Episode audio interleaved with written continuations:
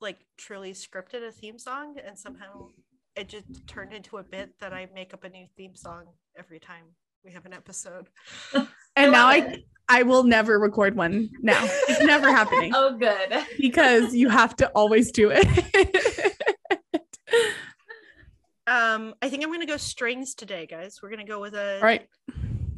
da da da da da da dun dun dun dun dun dun dun dun dun dun dun dun dun.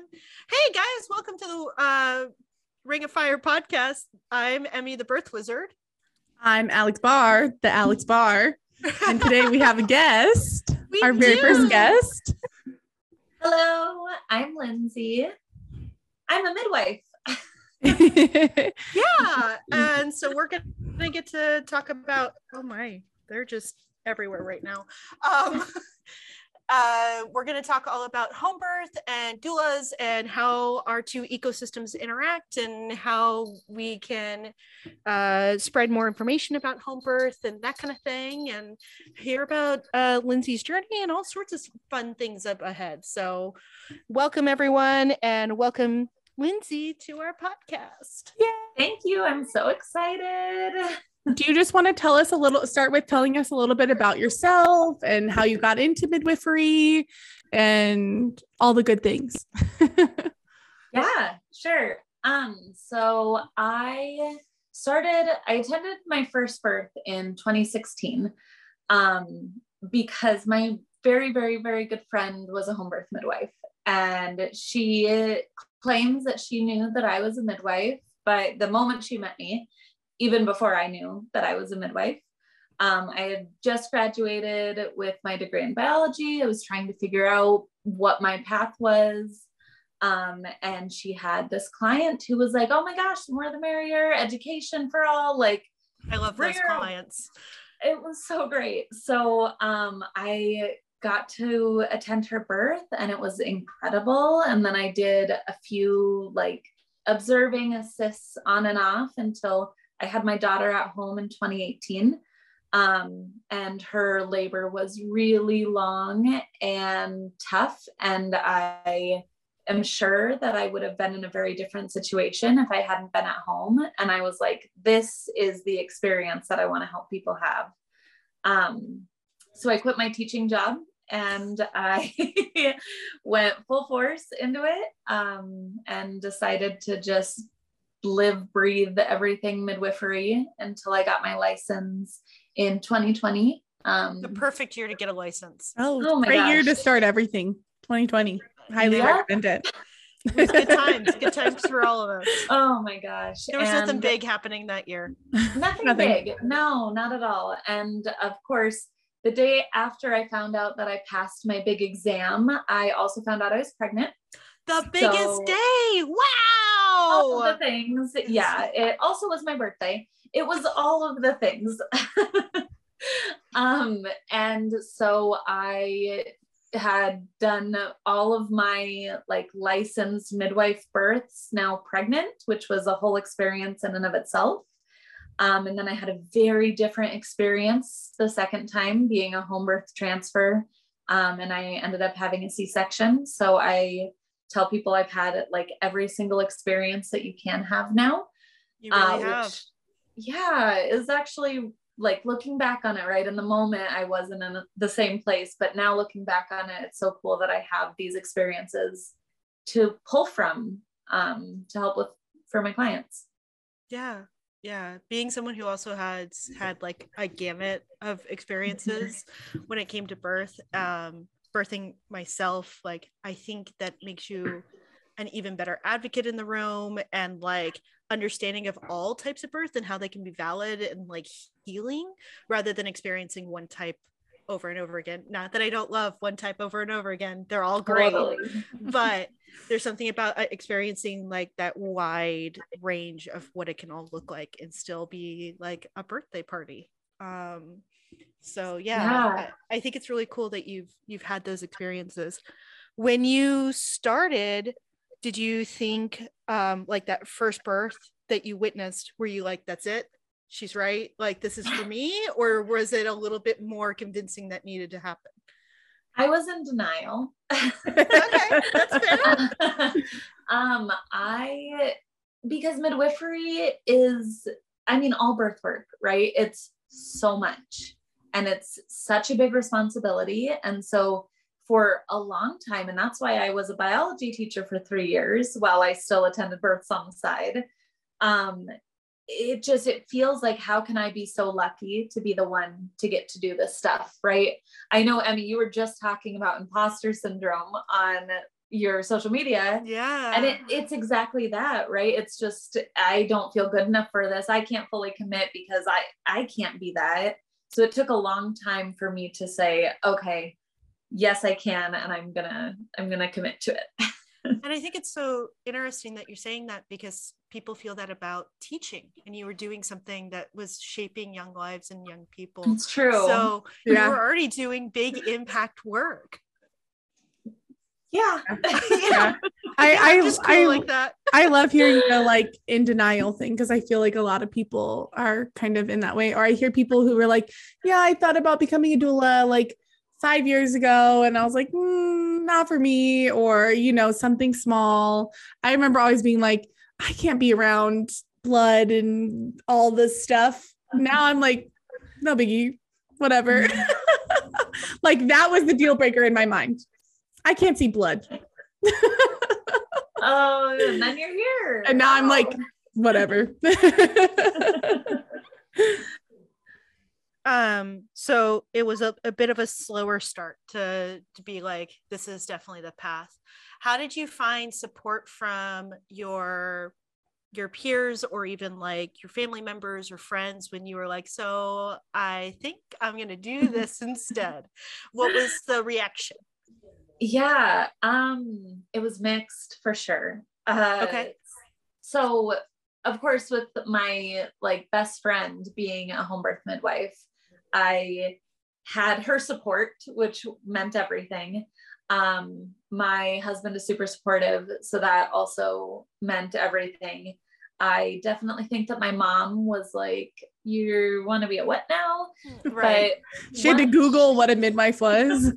totally. Uh and you know once i had my daughter at home it was definitely a different mindset. People were like oh you're gonna do the thing that helped you when you were pregnant. Like i kind of get that now. Uh, but before that it was just looked at as like so what? You just bang on your bongo drums in the corner and hope that everything is fine Ah, I was waiting for the like drum circle reference. I Uh-huh. find that that's a I don't know of anyone who's attended a drum circle personally, but I think it's very interesting that these like the birth work gets related to birth circle. I mean drum circle. So I think it's I always get like, oh, so you're gonna be in the woods birthing in Sure. nature. Like I always get like the hippy dippy. Like that's usually what people go with. The banging bongos in the corner is pretty funny. I have definitely had um, people who think that midwives do something of that sort, right? Burn Mm. sage, play bongos, do just which you can find a midwife who does that. We For she does some.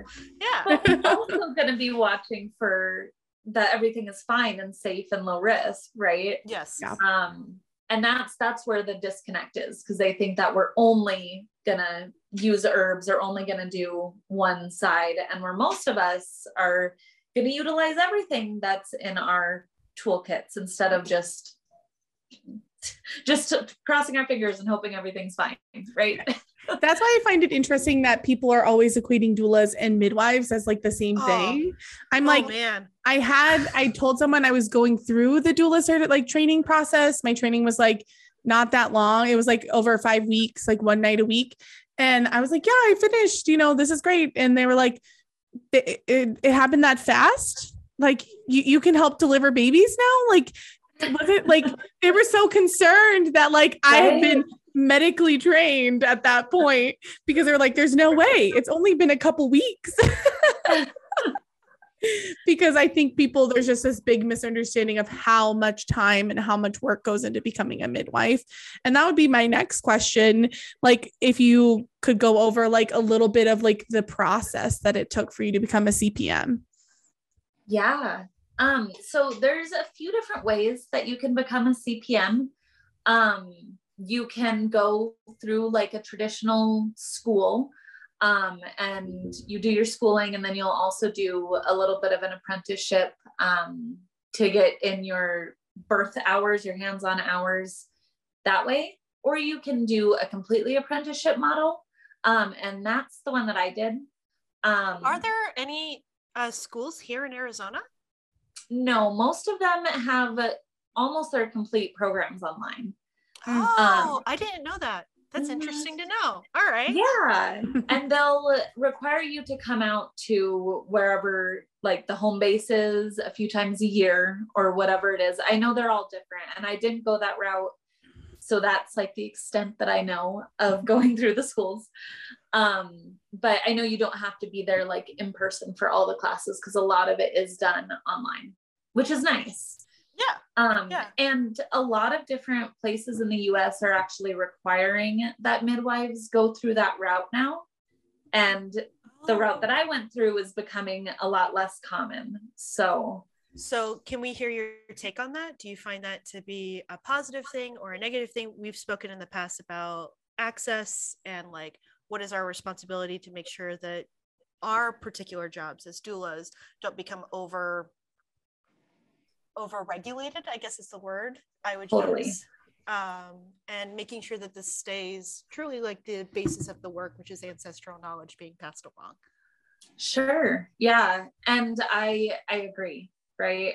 Um and it's tricky because I get it. I get why going through the like schooling program is really great because then you know that every single person is getting these classes and you're not going to have a preceptor who right totally a preceptor who is just going to skip over suturing. That that preceptor doesn't believe in suturing not going to teach it to you at all which is how they practice but maybe we shouldn't right be making all midwives not know how to suture. Right. Um so i understand that it fills the gaps and so that they don't have that um but i do think that it also yeah makes it less accessible overall for a lot of people um and that's also not okay right Yeah. and it's okay that you have both opinions here uh It's a both- we Yeah. love nuance a lot. There's definitely a lot of that there. I don't think that like there's one right answer because it is such a complex topic. I don't know how they would still make it accessible for everybody. And especially like we need more midwives of color and like yeah we they're already at a disadvantage and then sending, you know, now you have to do this expensive schooling. It just Yeah. yes, both sides. right both sides yeah uh we really enjoy nu- nuance and now i'm going to ask a stupid question because you can suture can you hem pants now because it's essentially sewing right oh, don't put me on the spot like that. Um, I I have not tried to hem any pants. My Okay. leggings do not need hemming, so Bonus Okay. episode. We're going to see how quickly Okay. and well you can hem a pair of pants. great. I have a couple pairs that need hemming. If Well, there you I'll call you. Stop your very important work of you know caring for pregnant people and uh, come help me shorten my pants. So- for like a more serious question i know that in your case you did do the apprenticeship side and i know that people can have more than one preceptor were you one of those individuals who had more than one preceptor kind of. Um, not really. more nuance. Yeah so well and I'll, I'll explain. So i did i'd say 97% of my apprenticeship with one specific midwife. Um Ah, so gotcha. definitely like had one practice that i was focused on. Um but i did have another amazing midwife who offered to have me come in for i think i did like six or seven births with her just a small handful um so yeah kind of okay yeah yeah and I'm sure everyone's different, right? I have friends right now going through the program to become CPMs, and there's one who ended up with three pre- preceptors at one point. I'm Mhm. like, how do you even keep that straight? I would Yeah. just be like, yes, ma'am, like to every single preceptor, so I wouldn't screw Right. up their names. Like, and I got really, really lucky in a way that a lot of um, students don't because my preceptor was willing to take on just me as a student. And I was mm, in a spot where I was able to commit 100%. Like, I'm at every prenatal, I'm at every postpartum, I'm at every single wow, thing. cool. It was so cool. Um, but usually the midwives will have three students and they're sharing births and appointments and stuff. So you do, you know, taking multiple helps you to fill up um, with experience more. Whereas since I was doing everything, I got to see a whole bunch because I was in a busy practice. Yeah. Um, but I still, even as a licensed midwife now, I love to attend births with other midwives because there's so much to learn from every single one. yeah. Well, tapping back into that whole ancestral knowledge thing, like everyone learned a piece of it, and we're all just trying to pass it along to one another. So Yeah. maybe we can all have one giant book, like Yes. when you interact with. so for anybody who doesn't know, uh, like a preceptor, a preceptor would be like the midwife who is like teaching you all that stuff. Yeah. Okay. Mhm. That's cool. I love it. Yeah. And I'm see I'm low key just taking in all this knowledge because I've been considering considering that as a path. Oh yes. She's thinking about evolving, is Oh, what we're gonna Evolving. call it. Yeah. Like a Pokemon. Right. My next evolution. That's exactly what it's like. I love it. Um, so then my question would be about um, doulas, which is really who we talk to a lot of on our podcast and uh, of the people who follow us. Um, do you like working with doulas? Do you recommend your clients hire doulas? It's okay if you say no, but we're Yeah. just curious. I love doulas. yeah. Um, I think that they're so important in every setting, including home. Um, and that I feel like is thrown around a lot like, oh, well, you have a midwife, you don't need a doula. Your midwife can do all of the doulaing things. While I can do comfort measures and I will, you know, be there for my client more than, you know, an OB in the hospital would be because they have all of these clients. I still think that doulas are an absolute necessity. Um, when you are a midwife, you are focused on the safety of everybody in the room. You are the care provider, right? I, if I have to choose between listening to heart tones or giving counter pressure, I'm gonna listen to the baby, right? Yeah. I Right. can't give that up even if I want to be, you know, rubbing someone's back. Um, and so that's and I tell all my clients that I'm like, you want somebody in all of the roles so that I can be a hundred percent just in I'm taking care of the safety of you and baby, and you have a doula who does what they do best, which is making sure you are being taken cared for. And advocacy is sometimes still needed in home settings. Yeah. Oh, let's say that one more time Yeah. for everyone. Yeah. Yeah. So yeah. And I it really irks me when people are like, well, I mean, I I don't need an advocate because I'm at home. And it's just I, I would hope that that's not the case, but I know Right. better. Yeah. Right. Yeah. And And not I- every I- midwife is created equal. Right. And I- and I- I think that's a little bit of like a fairy tale. I guess I think people are told that, oh, if you, as long as you switch out of OB care and into midwife care, you're fine. There's no, Mhm. there's not, there's less things to worry about. Birth plan, who needs one, right? Like, I feel like there's so, like, it's so interesting that people don't realize that it can happen anywhere, you know, and you can't, you, there is, there could always be a place where you need advocacy. Mm-hmm. Right. Totally. Yeah. Right.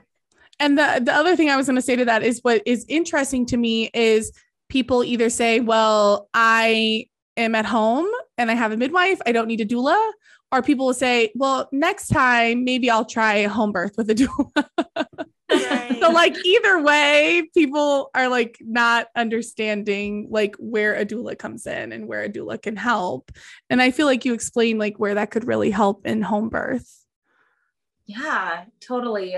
And that's the doula is there for the family. I would never expect a doula to help me as like an assistant or anything. I just, I love having that person there for that client, that family, whoever, um, because they deserve it. And I wish that everybody could have a doula. yeah. I want a doula for just don't like we all take care of me. Right. oh my gosh i say that all the time i'm like i wish i wish i had a doula to help me with this right. any adult situation i'm like oh i need somebody help me with this Um, do you sorry go go ahead for it. i was No, gonna make a joke Tell us your joke first. I was just gonna say I I'll become I need somebody to become a doula to help me like with like taxes and like taking care of my car and like I need one right now to All put the away my things. Christmas decorations. Just someone to be like, you can do it. Just open the the scary closet. Just open it. Yes. Emmy. You can do it. Emmy had to put Emmy had to put out a call around Christmas for someone who would wrap presents for her. I'm just too busy. I'm just too busy, guys. I'm too It- it's a perfect example of calling in support when you need it, right? Yep. I still paid for it. They were. Yeah. I paid for their time, um, and their energy and stuff. I don't. ex- I I pay people their work. I would have done it for free. I love wrapping presents. Just saying. um, you find that uh, doulas reach out to you a lot because this is something that we get told in our trainings a lot is like reach out to your local midwife and like see if they have anyone who needs to do like free births or discounted births. Do you get that contact a lot or is it not as often? Because i think a lot of us will like hold back because we're like we don't want to bother them. I don't want to like be the chick who's reaching out saying like hey you got work for me friend? Like That's definitely been my attitude. I'm like, ah, I don't want to be that person. yeah Yeah. Um, not as often as you would think. I definitely have those people, right, that will reach out. Um, and not just doulas, all of the different kinds of birth workers or people who work with pregnant bodies that just yeah, some people reach out, but I have the bandwidth that I could have a lot more people reaching out. Um well there you go so- guys we'll, we'll, we'll tag we'll tag your socials and your email. oh right exactly um, I I think that it's really a smart idea to reach out. Um, I think that most of us are going to be super receptive, and if you are offering services that are at a discount or something like that, um, because that's what you're wanting to do, I would never request that of anybody unless right it came at me saying that. Because again, pay people what they're worth for their work, right? exactly Um, exactly but there are situations where I'll be like, oh man, you know what? I know a perfect client for you. And then we can work stuff out like that. yeah. and I'm fully going to give myself away here. The reason Lindsay and I know each other is because I pulled that move, guys. Um, and it's because I went to her preceptor of the time and literally brought her cookies and business cards and was like, I know nothing about home birth. Can you please talk to me about it? And it was after that coffee, her her friend and her preceptor was like, I think we got the perfect person for you. What do you think? And Lindsay was like, Yeah, she seems cool. Let's try this. So truly, like, I'm someone who's done the thing and that was my first uh VBAC birth that I got booked for and it was the first home birth I got booked for Mhm. and that that birther's still in contact with me today and I still get baby photos on occasion so um I, i'm a big believer in putting yourself out there but go with a heart that's forgiving because i think if i had shown up and been like what do you guys got to give me? it would have been a di- very different story at the end. Like Yeah. and i think that's a big part of it of like when you receive that advice go with go with a, a heart that's trying to seek knowledge and understanding or even like how you can help Sure. Yeah. And like trying to more establish a relationship of here's who I am, here's what I believe. I'd love to learn from you.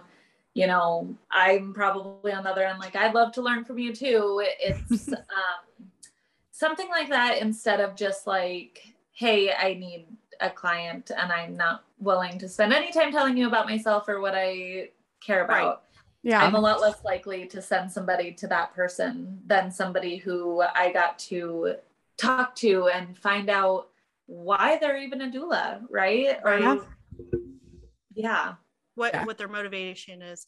Um it, it, was advice that I heard on a different podcast, and the individual said, um, people can tell when they're being hunted. So mm-hmm. treat business as a garden. You're here to grow it. It's about nurturing, it's about building those relationships. You go out to your mm-hmm. flowers and you talk to them, right? You play music for them. Don't go uh, hunting because the person will be able to feel that they're essentially like an object you're trying to grasp onto. So yeah just for and, and interestingly enough i've had people reach out to me who were obviously like hunting me right right yeah. and i'm like man i thought that we were going to be friends. um, but I think that's why it's been my hesitation to reach out to like midwives for that reason. Like for the, that thought process, right? Like of like, well, I need clients, and that's a way to market, and that's where I feel like just making other birth workers this the way you get clients is I think a very interesting thing that like people will tell you because I've heard it so many times. it's not mm-hmm. even funny. How do you feel about that, Lindsay? Like, as far as like, if we shared your handle and all 100 followers was like, "Hey, Lindsay," all, all 100, you, y'all, all 100. Did you hear that? well, 98 because me and Emmy follow the page. But well, I of us, so yeah. Um, yeah i would love to hear that like um if hundred people reached out what kind of questions would you want them to ask because that's another thing we wonder about with talking to midwives because some people's first exposure is this like is this time where they reach out for the first time. Like i said in my own story i had no exposure to home birth prior. Are there questions where you immediately can weed out like oh you're like you're like green kid. Like you're real green. Um, hmm. I don't know if there's like an exact question that I would say like, ah, I mean, there probably is, but I can't think. Is it safe? top of my head. um, but yeah, I mean, if you are reaching out to a midwife to try to connect, asking things like, what can I do to serve this community if you're new to the community, right? What kind of a community is this? You know, what do you feel like is needed here? And what are people looking for? What are people wanting? Um, yeah. I know doulas will offer all sorts of different things depending on the doula, right? Some yes. offer photography, birth pools, you name it. Yeah. Um, We're a so, diverse group.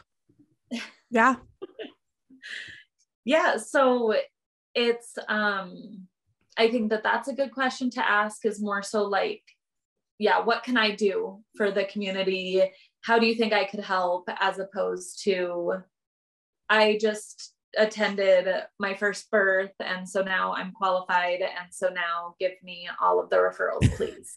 And nothing. Well and i think that even brings up a good question about uh, what do you feel like the community needs like from doulas? Ooh. like i think that's a great like question to ask. Totally.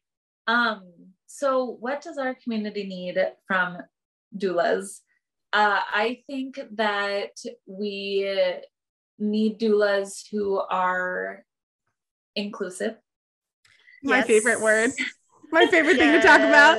um, I I do think that there is a shortage of them in this specific community. Um, yeah. And so I am all for just more inclusivity in uh, this area. That's the first thing that comes to mind for sure. I love that answer and I I knew you were going to say it, but it's still great to hear it. Um, but you inclusivity is right. But inclusivity is a huge thing. I think this community is really needing, and I think um, just in the couple years that I've been doing this, I've seen such a shift in the doula community towards inclusivity, and also mm-hmm. like widening and broadening our horizons and the different types of communities that exist inside of Phoenix and what's actually going on versus like what we perceive. Right. Yeah. So So what do you mean by that? when I first started in January 2020, um, home birth midwives were not being bombarded like they are now. And so there's a lot more home birth midwives who are getting work because of the stuff going on with COVID. But also, we're seeing because people are floating away from those hospitals, more individuals who might be using different pronouns than maybe mm-hmm. what we would have been exposed to, or individuals on different points of of like income or like even racial stuff going on because they're starting to flock away from Yeah. the traditional sets, which means they're going to get exposed to home birth midwives or even birth centers. And then comes us, like the exposure to doulas or like IBCLCs and all the other types of birth workers out there where they're suddenly like, whoa, I didn't know y'all existed outside. There's a whole like, world out here. Yeah. And vice versa is also happening i think as well where us as a birth worker community is getting exposed to those individuals and being like yo there's a bunch of you i had no idea there was a bunch of you guys living in like little hollywood of like phoenix Mhm. or wherever it is so yeah. And that's so interesting because my intro into birth work was through social media and through all like black, queer, non-binary birth workers. So like once I got into Phoenix and I got into birth work, I was like, oh, this is not what I saw. and I think my mindset around it was just like, oh, this is like kind of an alternative thing. This is an advocate role. So it makes sense that it's it, it- from my point of view because I only saw this like very like subsec subsection of it was like, oh, that makes sense. Where like queer people and non-white people are the ones who need to be advocating for each Yeah. other. And so it kind of made sense to me. And so it is it has been odd to me to step into doula work and be like, that's that's not what I what I saw on social media at all. yeah Which And big shocker, there's- social media fooled me. oh it's never done that before the community out here is just a little bit um, probably different than a lot of the communities that have big social media platforms and where they're coming from. Um, you know, practicing in Mesa Gilbert as opposed to somebody who is practicing in LA yes is probably seeing just a completely different yes home birth client. yeah. Mhm. Yep. Yeah. yeah. Um, I often comment on like one of my doula partners. Uh, she comes from a Mormon background, and how we joke that that's the only reason we get clients is because they see my sweet Mormon doula partner, and then I come on screen with my dyed hair and tattoos and like potty mouth, and they're like, "We'll trust her," but like you're just like an extra add-on. And then after they're like, You're here "Oh, for it was- color. right it was so great having you in the room because people Yeah. were scared of you like Yeah. the tattoos like you want Yeah. her around. Um yeah. And i i have loved the clientele that i've had out here for sure. Um so many great clients but i if i was using words to describe them you know i'd use the word awesome and wonderful but not diverse. That is Yeah. not a word that would be used to describe my clientele at all. Yeah um do you think that a lot of this has to do with uh phoenix um demographic itself? Or do you find that we're still having a hard time penetrating those other communities? I think it's both. Okay. Um i think well and again i'm in a little mesa bubble right Yeah. that's fair. I fair will Yeah. come at it with that and i can't speak for all of phoenix because Mhm. i don't really go too far outside of the mesa gilbert queen creek ish chandler east valley Yeah. the East East Valley. Valley, yeah totally. yeah um which is definitely different than downtown phoenix Yeah. Right. um, so from that side, yeah, I think that just the demographic of people who are living in these areas is not um, diverse or minority in any aspect. Yeah. Mhm. Um, but I do think that there is probably when you fall into one of those groups, right, being queer or black or non-binary, whatever, um, it's already hard for you to reach out and find care because it's scary, right? Because you yes. are already at a higher risk for a lot of really bad outcomes, right? Yes. When we're looking at maternal mortality and just just really scary stuff. So to think about not only having to go seek care, but to have to seek care from someone quote unquote alternative, I could see that being an even bigger, scarier obstacle. And you could almost accidentally out yourself of like, right. look who I hired to be my whoever. And it's like, oh, interesting. That's what they have in their profile. like now I know you're one of those because it's in their profile. Right? That's a good, like, I didn't even think about that. Yeah. And because we don't have, you know, hundreds and hundreds of clients all the time because it's just usually one of us or a practice of two or three midwives. Right. Um, that yeah when they find a place that is considered a safe space and if it, it could totally do what emmy's talking about right yeah um so and I, I think that that might be part of a, the problem and i don't know if enough of us are advertising ourselves as safe places either mm-hmm. um and yeah. so that you know if it's not going to be outwardly obvious people are not going to want to take I mean, not, I'm not speaking for everybody, but right. I could see how it could be scary to take that risk of reaching out when you can't find anything on their website or on their social media that says that they're going to be a safe provider for you. Yeah. That's fair. That's super fair. And I, and I appreciate your candor on speaking on this because um, I can tell even like you talking about it makes you a little bit nervous because by no means are we saying that we have to call out our community and be like, you guys yeah. need to do better or whatever. But I think that there is something to be said of that's a lot of responsibility that we're putting on potential clients mm-hmm. and mm-hmm. people who are at a higher risk of harm or abuse or neglect and all of the above being done towards them so yeah um, well and that was what i was going to ask about because you know you talked about your clientele not being diverse per se but isn't that the case for home birth in general you know yeah I'm yeah. sure it is. Yeah. Mm-hmm. Yeah. So, because there's so many barriers to accessing home birth and accessing, you know, like you said, that care, even knowing that it exists, which I find is like one of the biggest obstacles, is most people have no idea. they have no idea it exists or that it could be a safer option for them or you know any of the potential benefits of home birth you know or even just a safer place in general like somewhere where you might be accepted you right. know for who you are mm-hmm. okay so, so sorry no you're okay go ahead i was going to say so then my next question was um Okay, I don't know. You seem like really nice. So maybe you won't want to answer this one. But my question was Is there one thing that doulas do that you don't love?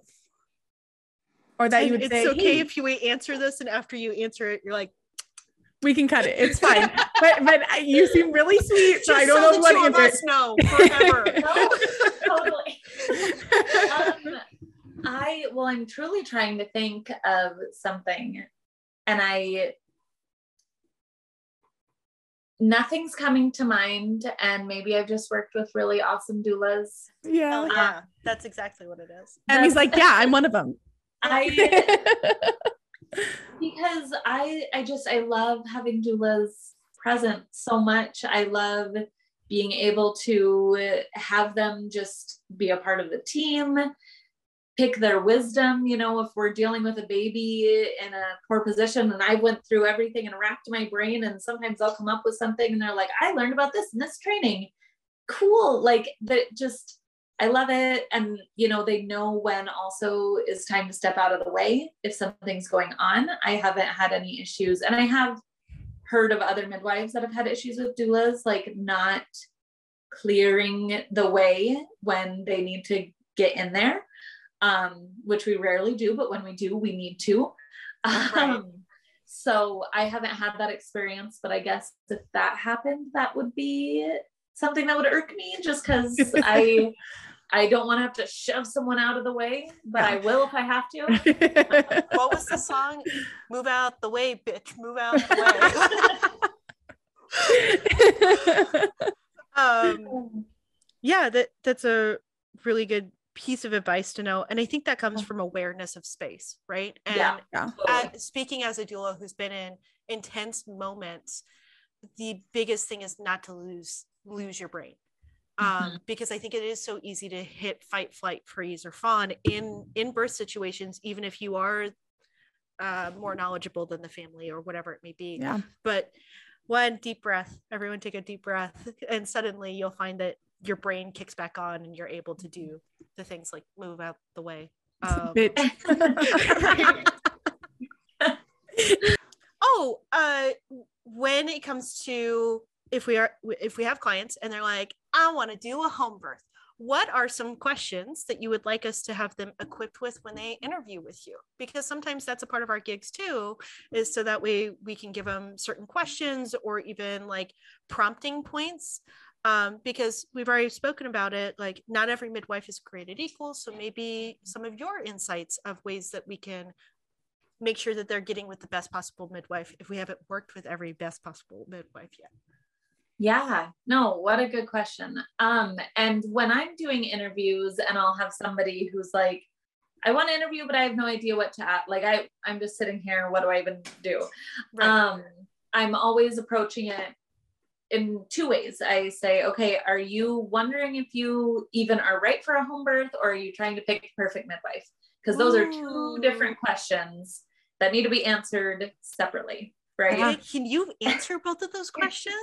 Yeah. So um, the first one that needs to be answered is, do I even want a home birth? Is a home birth right for me?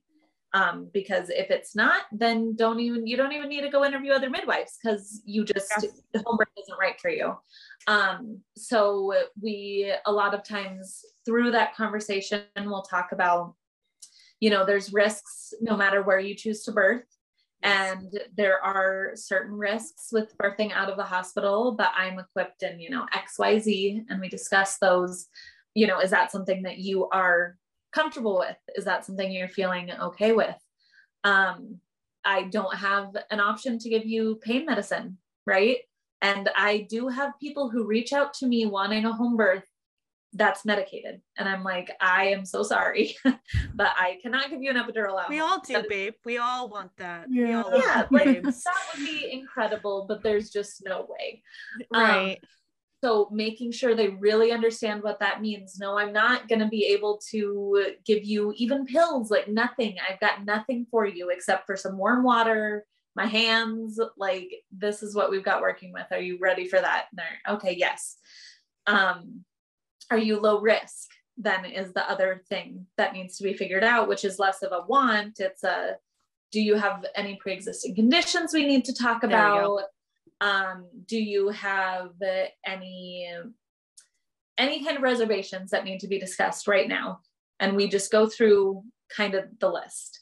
Um and in the in the state of arizona there are things that we cannot attend at home per our rules.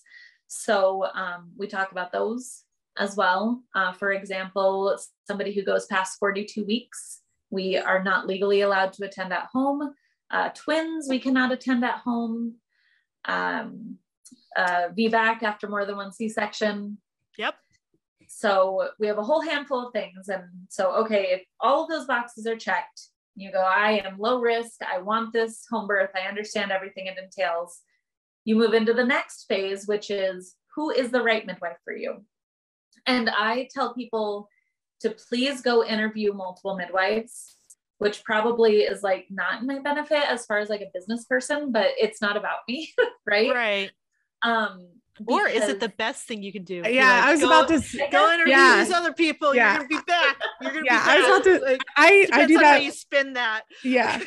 Well, it, it's like I I say that to doula clients, like personally, or like consults. Like you should find out if there's a better doula for you. Really, you know? I Totally. am such a cocky asshole, guys. I'll be like, oh, look, here's the deal. We're going to go through this interview. If we're not the best fit, I know who will be, and I'll send them to the correct people. Yeah. Because I've gotten to know my community well enough, but it also gives me points. And a lot of times they'll end up back at me because they're like, wow, you knew the exact right people to talk to. Yeah. So you know more. like, yeah. Never mind. I'll I'll hang out with you. Like I I also need a find handful that of your confidence. Evan. I know, I mean, don't we all, right? um, but I I I find that's a good way if I feel a client isn't right for me as well. Usually I'm like, I'm very like, just I really want you to find the person who's best for you. And then they don't come back. And usually I'm like, okay, that's good. Like, you know? totally. It Yeah. has to be a good fit on both sides. Yes. Yes. One hundred percent. Um, because if either side is not vibing, right, that will come up during the birth. Yeah. Yeah. They're like without a doubt. And I mean, if you even get through all the prenatals leading up, we see our clients so much and for so long that if we're not a good fit, getting through those hour long appointments is going to be torturous. Yeah. yeah, You want to be with somebody who you feel comfortable with and who you can talk with. And I always tell them, you know, it's not about me. So I will help you in whatever way. Um, but so interview multiple midwives, ask them if you have certain things that are so important to you to be acknowledged for your birth, whatever. Maybe it's religious, maybe it is that you are queer, maybe it's you want, you know, you are a person of color and you want another person of color as your provider. Whatever it is, there's no wrong thing that you desire. And we can probably find somebody who fits the box of whatever you're needing. So being honest with the person you're interviewing in whatever way that you feel comfortable, Mhm. right? Because it is still an interview. Um, Right. But asking questions that are kind of geared around your needs. Wants and needs. Right. So it's it's hard to say like an exact like you should ask this question because it's if you're really, you know, your religion is super important to you and you want somebody who is religious and who's going to pray with you, then Yeah. that's something that needs to come up in case the midwife you're interviewing is not because like you said we're not all created equal. We are all in different places and Yeah. have different I mean, we're people, right? I got hired for a home birth where the gal was very clear that she wanted Lord of the Rings playing in the background because that was her comfort thing. there, it's no mystery why they hired me as their doula. Emmy's ideal client. I love- right. Um, birth. Where was I? um, and they were with a particular midwife who was super down for that. Um, so I think it's it. um speaking in that way of like asking those questions bre- beforehand and they asked it as a silly thing but it also allowed them to tap into like is this midwife okay with some amount of distraction going on right like Yeah. uh things playing in the background that comfort me versus like someone who's like i'd rather you just just music please like or Sure. like bringing that up kind of thing and to to Mhm. their credit they were like we know that midwives jobs are to keep us safe so Right. like i'm trying to make sure i don't bring someone in who like gets sucked into lord of the rings too hard and they're not able to like do their game Oh, what? A baby's coming? right frodo's about to like kill this thing so everyone wait Yeah. like So someone who has seen the movie before and won't like be like, what's gonna happen next? right exactly. Suddenly it's 2004 all over again for them like um no that's that's really good insight and i love how you broke those two apart because i i know um that a lot of times when people are deciding an in hospital experience versus an out of hospital experience and especially a home experience the very first thing is like am i a good candidate? Or like is this a good idea and then is the question of like who gets to attend it or like who Yeah. their team is Do you find like a lot, a, a good amount of your like interviews are people trying to decide if home birth is right for them, or are more people coming because they already know that or want that? I, I would say probably 30%, a uh, you know, random percentage. But I, I Right. think that our calls where either they think they want a home birth and then we talk about it and they go, Oh, I had no idea. and I'm like, glad we talked. Like, Yeah. not for you. Um, or we talk and we find out that they're actually not as low risk as they thought, which is Mm. such a bummer. I hate that conversation of like, you should be in a hospital. I'm sorry, Yeah. but this is really the safest place for you to be. Um, Do you mind answering like when that happens? Like what kind of things what kind of conditions or what Sure. what's the word I'm looking for? What- what types of qualifies things? You Yeah. for being high risk or Yes. too high risk for home birth. Yes. I think it's Thank you. essentially what you're trying to get out. My brain went away. Look, man, it's been a long day. We're in the midst of an interview. We're supposed to be chill. It's all good. totally. Um, yeah, so I have had stuff where like a bleeding disorder that they have. I'm like, oh yeah, that's not something that you are wanting to deal with at home, right? Yeah. That is a pretty easy, like straightforward nope. um, Right. so, some of them are more gray areas. If somebody has what they call hypertension, right, then I might Mm. want to investigate more. Okay, well, what are we talking with hypertension and how high is it actually hypertension? Or did you just have one high blood pressure once and you think that you have hypertension? like what does that mean medically? Yeah. Yeah. Totally. So sometimes it like warrants further investigation and we have to figure it out. Um yeah. Uh I'm trying to think of any other like specific that I've had. There are some mental um things that Oh, okay. they are medicated for, they should be in a hospital. Okay. Um, I didn't know that. Yeah, just because say they're on a high dose of antipsychotics, they Mhm. probably should be in a hospital situation because you're not wanting them to stop those to come into your care, um, Mhm. right? Because Yeah. those really need to be managed closely. Um, obviously, mental health is so important. Yeah. Um, but there are certain medications where the baby can have withdrawals from them afterward. Got you. And so that's something that you want to be aware of and you probably want to be in a hospital for. Um, it depends, right? It's not all of them, but Right. there's For sure. just- and so that's why that would be something if you are on medications, that's something to bring up and say, Yeah. I'm taking all of these and if, you know, do I What's continue do taking them? Am I going to stay low risk? Yeah. Right. Mhm. Gotcha. Yeah, Okay. and and I know that you're on my like plus size pregnancy resource list. So is there so BMI I'm assuming is not an issue. Is there any other like things that would make you high risk in a hospital that wouldn't make you high risk in home birth setting? You know what I'm Ooh, Sure. Yeah. That's a wonderful question. That is a really good question. saying? because you say, we say low risk, but low risk means different things in different places, you know. I walk into a hospital and they're like, yeah, high risk. MFM, let's go. Like, you know. Right, yeah. Um, yeah, so definitely I do not care about BMI. Yeah.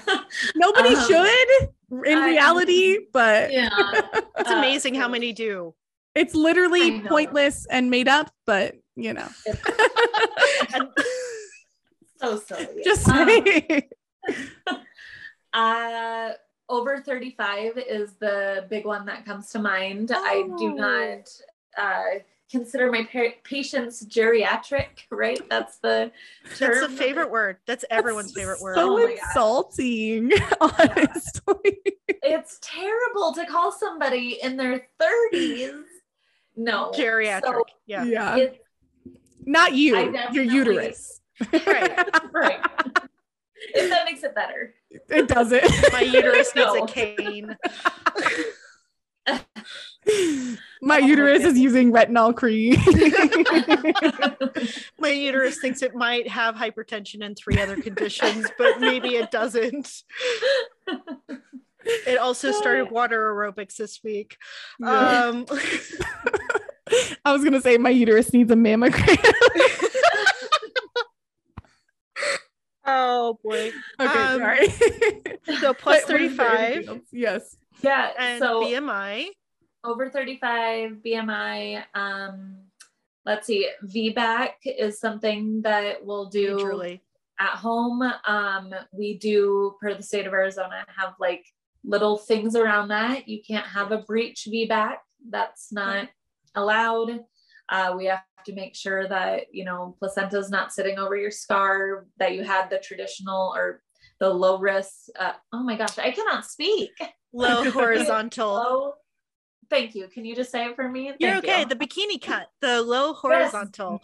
low um, transverse incision. Right. Yeah. Um, and then the other thing is your babies have to be at least 18 months apart. Okay. Um, um, and that's something that a lot of people don't realize. So that's one of the big things that I talk about in a lot of my education is making sure if you're 18 months apart, and that means your due dates. So Yeah. you can be risked out even if your due date is like 17 and a half like Ugh. 17 months plus two weeks, Yeah. right? yeah. They still cannot take you under care because we can't hope that you make it to that 18 months. Yeah. So speaking from Yeah. experience, Yeah. uh, I, I was that person. Yeah. So That's yeah, so I missed it by two weeks to be with the CPM. Oh no. Oh, and then that would breach um our breech births. Can CPMs attend breech births? Would be my question. Yes. Yeah. Um, we are all going to have different comfort levels Mhm. when it comes to who and when and what it looks like. And Yeah. how and why. Yeah, yeah. Right. Uh, so I know some midwives will not attend a breech if it's a first time. Um, Hmm. that's and I I get it. Um, I have actually never attended a breech in person. I've done the trainings, and all the babies have flipped before. so I am grateful for that. But I know for me personally, I would have another midwife come in. Um, I would pay another midwife to come assist me who's really well versed in it. Um, but like I would be open to doing it because I do have the skills from the trainings that I've done. Um, but yeah, so it is allowed as long as you're not a VBAC and your midwife is comfortable with it. okay. Neat. Um, and then I guess my last question pertaining to at least like clients and you and like that kind of thing. Because I went to a home birth with you guys where there was a ton of people. What is the max number you've ever seen of people attending a home birth? Oh yeah, that that birth didn't even have that many. Really? Because there, like, grandma, like three grandmas were there. There was like a granddad. There were 17 kids. I felt like I was at one of my like Mexican weddings that I used to go to as a kid. Like, well, in, compare, in generation was there. comparison to hospital births, when you Oh, have yeah. more than one person, you're like, this room's a little cramped. Where, they where were all hanging out in the living room watching like a game, but still, it was like they would come in and you're like, oh, okay, you're now in here. Like, okay, and so lots of family hanging out in the living room, I would say is so common. Like Ah, just okay. everybody comes out and just hangs out and waits for baby. I have seen that a lot. Um, the most, I don't even know that I can count. The it was a very large bedroom, very, very large bedroom. And it was one of the most beautiful births I've ever attended because she was just surrounded by all of her like sisters and just it was just this giant circle of just support. Um I want to say in the bedroom there were my best guess is going to be like 22 people. wow, Wow. That's and That's a and kids party. running The around. baby shower. laid out. It was Yeah. It was a whole thing, and it We're was having the baby shower at the home birth now. right? Totally. yeah. And the kids got to all see it. And yeah there was just it was such a big like family event and it was so beautiful and incredible. There might have been more than that truly. Like the, and the room was so big. The bedroom was so big. So we weren't even crowded with that many people. Yeah. um but yeah that i think that's the most that i've seen. Yeah. All right. that was that was the surprise to me about attending that birth was how many people were there and then also how quiet you guys were. S- uh, Yeah. speaking about the differences of like home birth versus hospital birth uh, midwives came in and it was very quiet. It was so serene on them, and they did not say a word. And I was like, "Is anyone gonna say anything?" This lady's like trying to push out a baby, and no one's even like said a, a word. All that's right. what I, I. That's one of my. It's. I love that about midwives. I yeah. love the like they're there, but they're not like taking over the the space in my experience taking over like the spotlight or like the attention yes. or the you know what i'm saying? And I, and sometimes nurses or obs sometimes have that energy you know where you see mm-hmm. so many midwives who are just there observing you know? It's like the most calming presence honestly. It is, it is. a doula really comes second. Yeah. Yeah. So i have my last question is um what do you have any advice for doulas who are wanting to support home births? Because I personally know a lot of doulas and I've heard a lot of doulas talk about only wanting to do home and birth center births and only wanting to work with midwives. So I'd love like to hear if you have any advice for people who are wanting to really focus on that as doulas. Hmm. Um I, I think that's wonderful. I'm so glad that I'm so glad that people are gravitating towards home birth. I'm glad that they're not assuming that they're not going to be needed because they are still needed very much so yeah. in a home setting.